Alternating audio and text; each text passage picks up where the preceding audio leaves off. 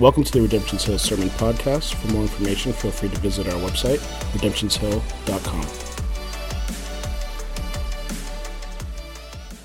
Really glad to have you here. Um, excited to be up here this morning um, to get the chance to bring the word this morning. So, my name is Garrett Richards. Um, I know most of us are family, but this time of year we always have some visitors, and so we don't want to uh, forget you all. So, first off, we're glad you're here. Uh, but I'm an elder here at Redemption's Hill. Um, I'm not the regular uh, preaching guy here, so we have way more talented, um, smarter gentlemen than myself doing that. But I get to be here with you this morning. I'm excited um, to do that. I've I've joked in the past on weeks where I get to preach. I feel like my it, it never fails that during that week my entire life is kind of ruled by Murphy's law. Like it just I, I believe in, in, that the enemy attacks you when, when you're trying to focus in on, on the Lord. Uh, but it, it, just was another one of those weeks. Life was busy, kids were sick, um, work was crazy. Um, but I try not to get distracted. It, it was so much so that I had a dream that when I was up here, I preached from a tablet. When I was up here, my tablet died. This is my dream. My tablet died. And I was like, what now? So I, I got my phone and I was like, well, this doesn't look the best, but I'm going to preach from my phone. So I'm walking around and I'm, I'm looking at my phone, and a couple of my um, mature brothers in Christ in this room were texting me on my phone while I was preaching. I won't name names, Blake, but um, I kind of wanted to put that out there in case it happens, that that doesn't happen. Um, Okay.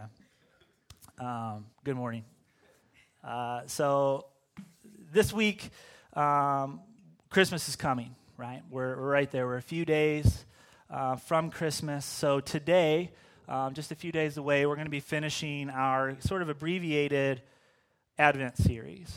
Um, Blake blessed us last week. How many people were, were blessed by Blake's message last week? I, I, just, man, it was so much what I needed to hear about the joy of the Lord, and it was good for my heart. So thank you, brother, for that. Uh, but, but Blake um, preached last week on joy. Uh, but unlike Blake, who, who told us in his sermon that he tried to avoid all the Christmas cliches that he could in his message, I want you to know that during my preparation for today, that I have fully embraced them and have actively looked for ways to include them in my sermon. So if you're keeping score at home, uh, you should get your notebooks out. Uh, so Advent comes from the Latin word meaning coming or arrival. This is sort of the traditional celebration of the first Advent of Christ. That's why we uh, celebrate Advent in the lead up to Christmas and, and the coming of Christ, when Jesus left his rightful place in heaven and entered into human history. This was the time when, for if we are believers in him, where hope and love came down and entered into our story. So before we even get started, I want to I want you to open your Bibles to Luke chapter 2. This is a verse that Blake read last week. We're going to read it again today. I would encourage you as you're going through your Christmas um, celebrations with your family, this is probably uh, a, a verse you should read later this week as well. But Luke 2, we're going to start, uh, I believe, with verse 2. And just follow along with me. Don't, don't lose me here, okay? In those days, a decree went out from Caesar Augustus that all the world should be registered. This was the first registration when Quirinius was governor of Syria and all went to be registered, each to his own town. And Joseph also went up from Galilee, from the town of Nazareth to Judea, to the city of David, which is called Bethlehem, because he was of the house and lineage of David, to be registered with Mary, his betrothed, who was with child.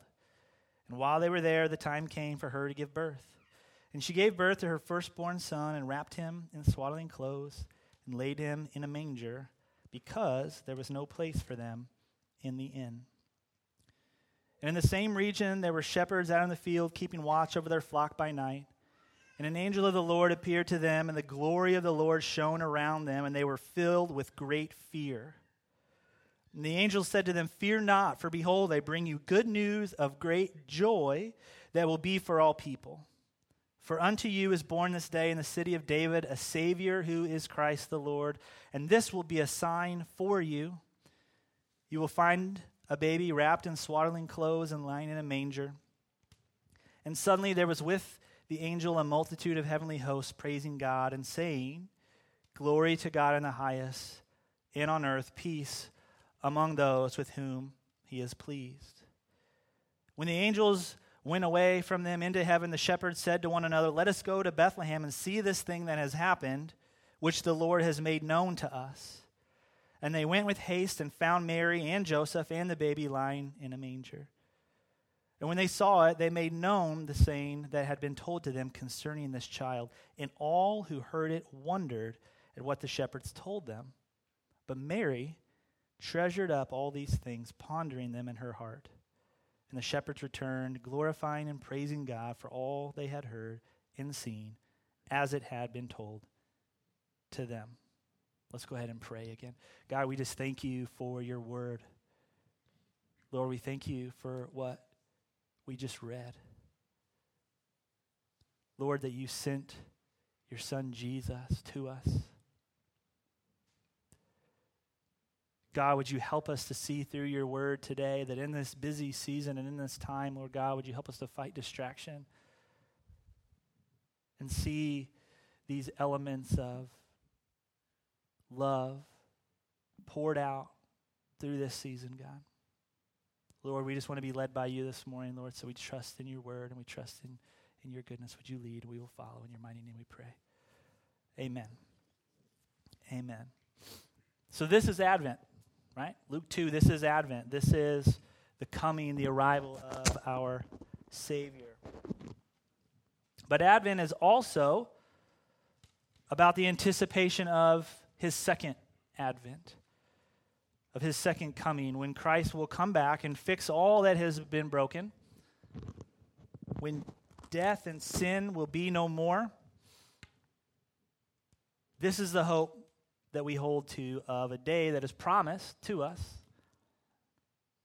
but has not yet come. Now, because of that, Advent is not just another one of our kind of mini holiday, holiday traditions. Jesus is the reason for the season. But Advent is a uniquely Christian celebration of Christ, right? Christmas, the way we know it, the way our society know it, is not necessarily uh, focused on Christ, right?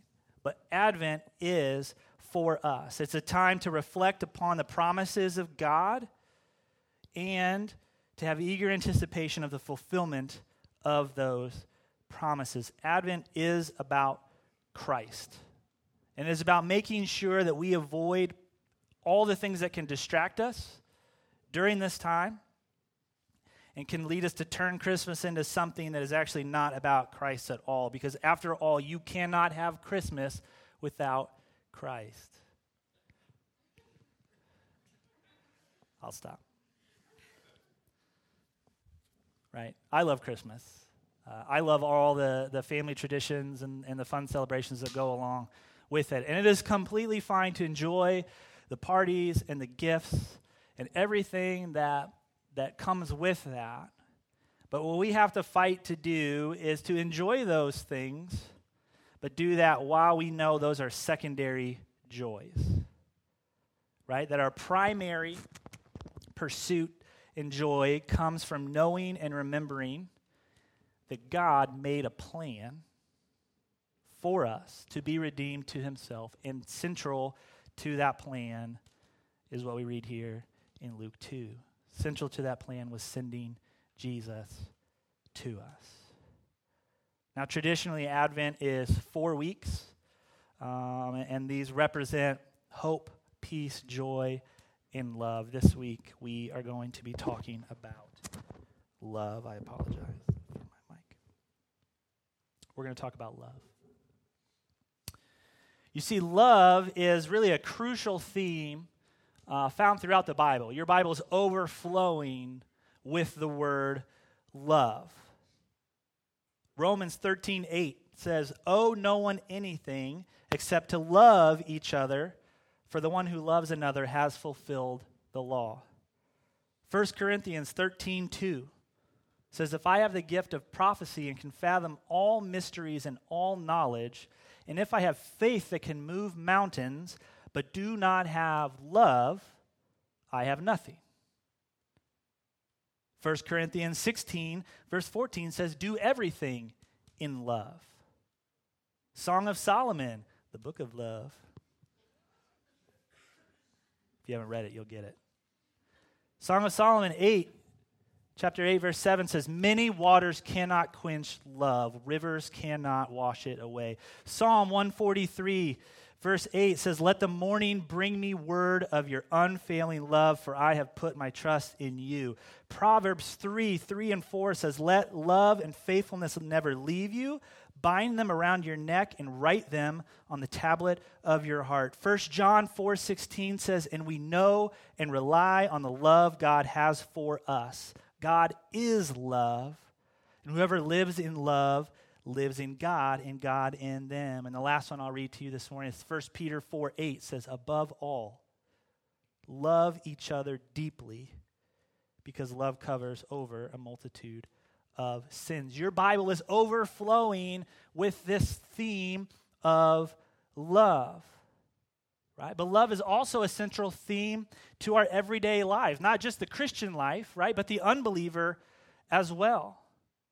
Love is an essential part of our life. It's, it's really at the center of, of a lot of things that we do. We write about love, we read about love, we watch movies about love, we sing about love. Without love, Ed Sheeran would literally have nothing to sing about, right? Nothing. But seriously, when you think about when the church comes together, right? Think about what we just did. We sing songs together, and how often do we sing of love? We sing songs like How Deep the Father's Love, Amazing Love, How He Loves Us, Reckless Love. We do this because love is crucial, it is critical to our survival, to our health, and to our salvation.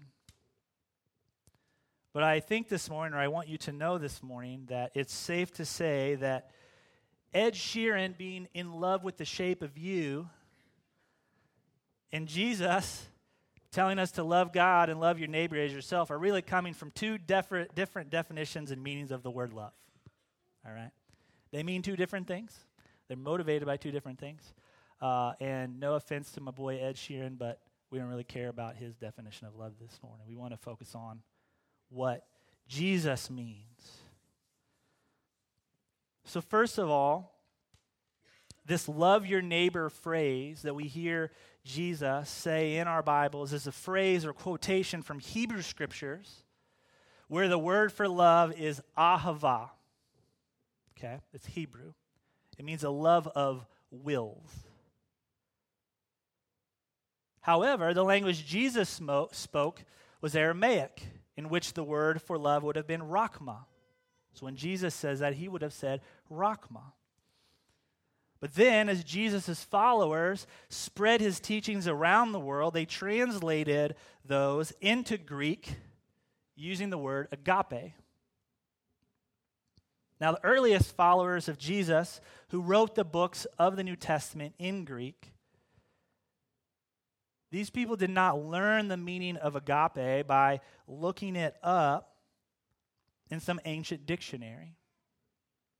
Instead, they looked at the teachings of Jesus and the story of his life to redefine their very concept of love. In Mark 12, Jesus was asked about the most important command in Jewish scripture. And first, he quoted an ancient prayer in the Torah called the Shema. It can be found Deuteronomy 6 5, where he said, Love the Lord your God with all your heart. So, love for God is the most important thing. But then Jesus quickly followed up and saying another command from the Torah was also the most important. And it can be found in Leviticus 19:18 which says to love your neighbor as yourself. So which is the most important?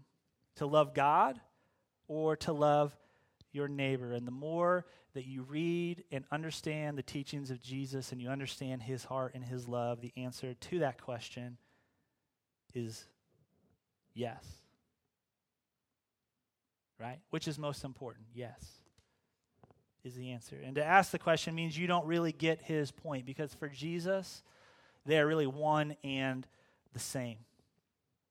Your love for God will be expressed by your love for people, and vice versa. These are inseparable. And so this makes it clear for us that or clear for Jesus, the agape love is not primarily a feeling for someone that happens to you, right? Like the free, like the phrase "I fell in love." It's not some bug that you catch, right? For Jesus, love is action. It is a choice that you make to seek the well-being of people other than yourself. Jesus also went on to teach that genuine love for God and others means that seeking people's well being without expecting anything in return, especially from people who are in difficult situations, who can't even repay you if they wanted to. The broken, the poor, the lonely.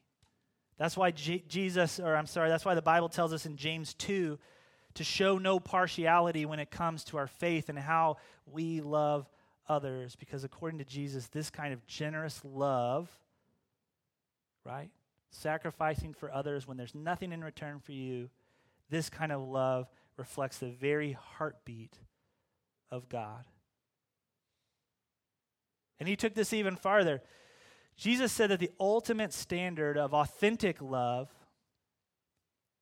is how well you treat the person you don't like, the person you can't stand. Or in his words in Luke 6:35, you shall love your enemy and do good to them, expecting nothing in return.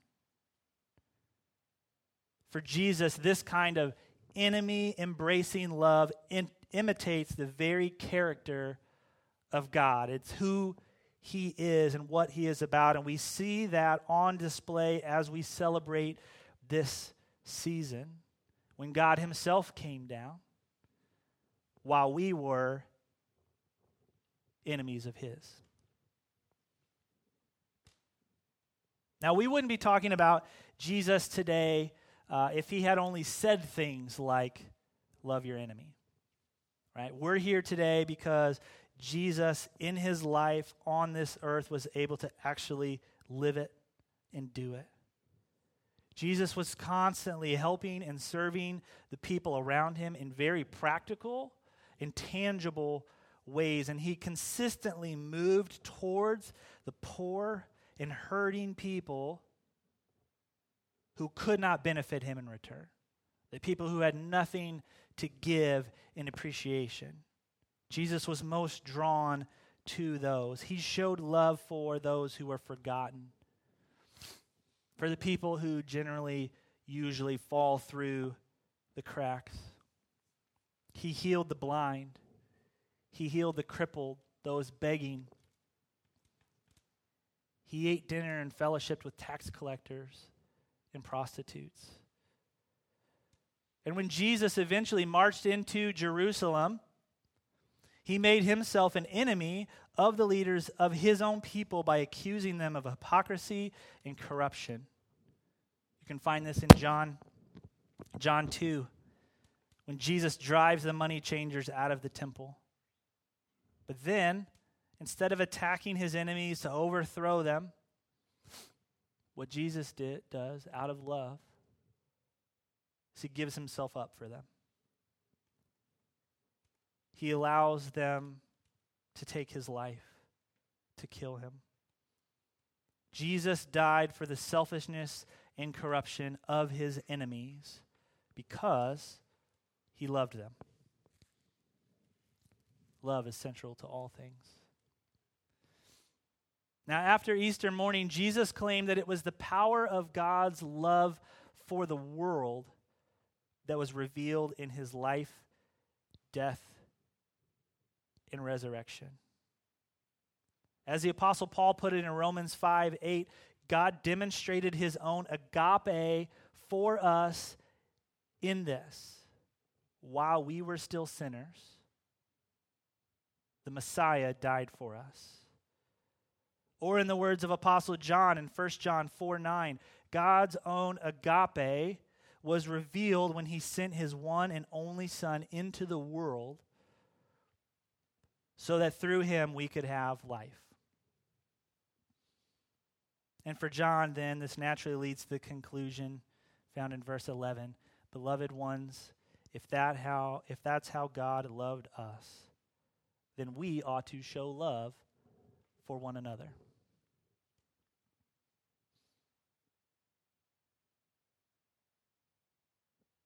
Tim Keller writes that real love always involves personal sacrifice.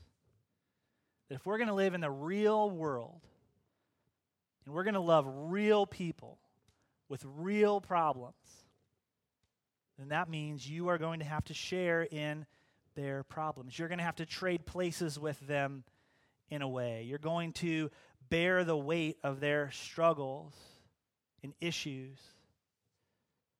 If you're a parent, you know this to be true. You sacrifice for your child. Not a lot of sleep going on in the Richards house this last couple weeks. Mom, Dad. You know it. You have to sacrifice for them. If you're if you're married, you know this to be true. If you're in a good marriage, you should know this to be true, that, that you sacrifice for your spouse. If you're ever going to have a true friend, if you're going to be in community, right? A real community, then you know this to be true that you sacrifice for them as well. There is no love without sacrifice, without laying down your rights in order to help someone else because you love them. Love is always willing to carry one another's burdens. Not to enable people, but to exchange yourself for them, to exchange your position for theirs, to help carry their burdens for their good because you love them. This is the biblical definition of love. This is what we see Jesus do for us if we are believers in him. 2 Corinthians chapter 8 verse 9 says for you know the grace of our Lord Jesus Christ that though he was rich yet for your sake he became poor so that you by his poverty might become rich. He exchanged places. He bared our burden because he loved us. Ephesians 5:25 says husbands love your wives as Christ loved the church and gave himself up for her. He exchanges places. He bears our burdens. You see proof that real love is always accompanied by sacrifice. The apostle Paul describes this sacrifice of Jesus almost perfectly in 2 Corinthians 5:21 that says, For our sake he made him to be sin who knew no sin, so that in him we might become the righteousness of God. For our sake, for you and for me, for sinners like us, God made his son, Jesus, one who was without sin he made him to be sin or to take the punishment of our sin on himself so that we, in exchange, would have his righteousness. God made our problem his own and substituted himself for us so that we might find life, that we can be forgiven, and so that sin might be defeated in us and our hearts won back to God.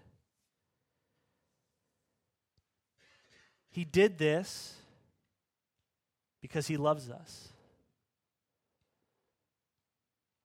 He did it because he loves us. We can sit here today if we are believers with hearts overwhelmed and overflowing with joy and peace and hope and love because of what God did for us, and we celebrate it during this season. This sort of unexplainable love. When God said, I'll take care of it, I'll fix it, I'll make a way for you to get back to me. I know there's a lot going on in this season, a lot of distraction. Even today, right? Maybe we're, we're fighting what's coming, what we still have to do on our, on our list, what, what's going to happen this afternoon. Oh, this is just another Christmas message. We're going to have to go to service probably somewhere on Christmas Eve. There's a lot that can distract us.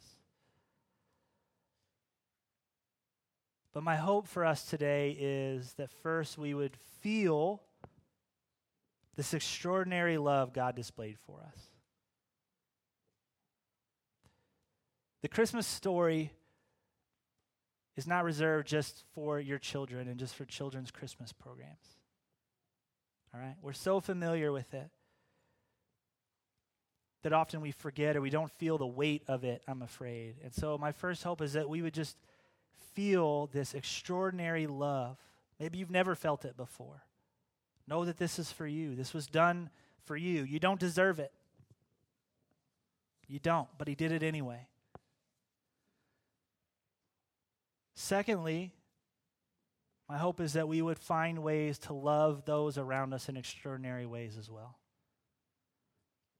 Not sort of a fake sense of love, but a real, deep love, a sacrificial love, so deep that the Father would pour out His Son for us, that He would take our place and stand as a sinner so that we could stand clean as saints before God.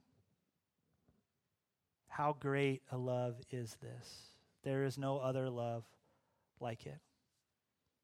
I don't know if you see God this way, if you ever have seen Him this way, but I hope that you will. I pray that you will.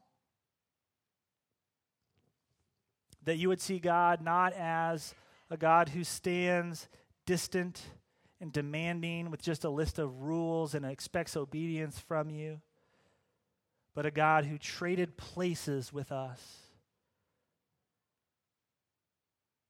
who stands close, and he loves us enough to give his own son. What greater love could there be? Surely we can find hope, peace, and joy in that love today.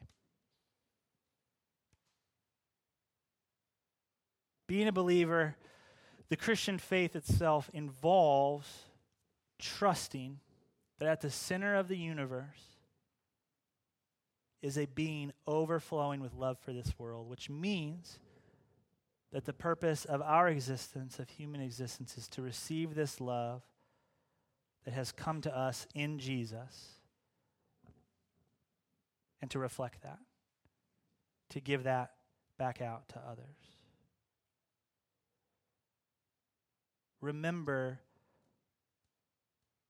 that the magic of Christmas is not in presents, but in his presence. That's, Please see me after the service today if you didn't get enough cliches from today's sermon. Right? It's a great story. It's a great love. I hope that as we, we start to wrap up today, as we begin to worship, that our hearts would be able to project that back to Him. That you would be able to worship Him in a deeper way. Band, you guys can come back. That even as we come to the tables this morning, right? This love that we see displayed at the coming of Jesus with the birth of this baby ends with the sacrament that we take today, with communion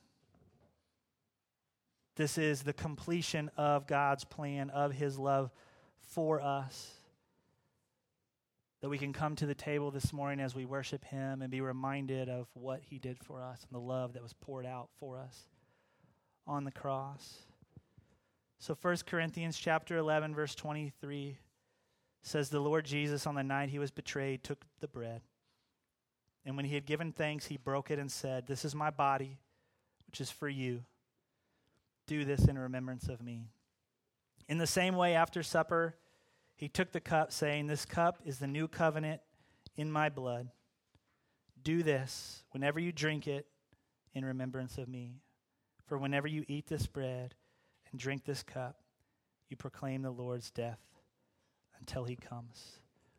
We're going to worship. We're going to sing of this amazing, unending, unexplainable love this morning. When we do, the tables are going to be open. They're, they're open to anybody. We, you don't have to be a member here to participate. We do ask, though, that if you're going to come, just that your faith would be in Jesus. Uh, otherwise, it's just, it's just bread and juice. Okay? But if your faith is in Him, this is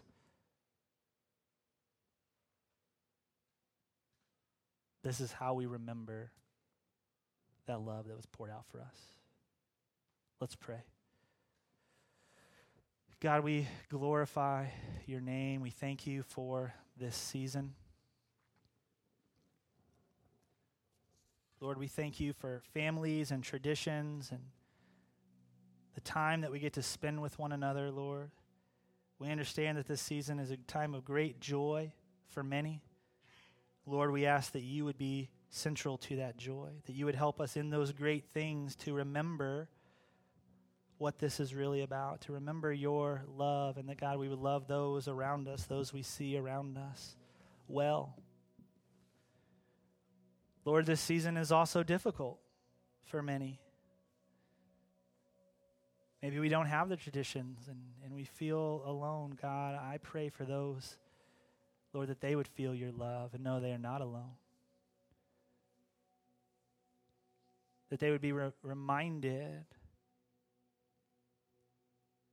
that they saw that you, in your time here, you sought out the weak and the lonely and the hurting.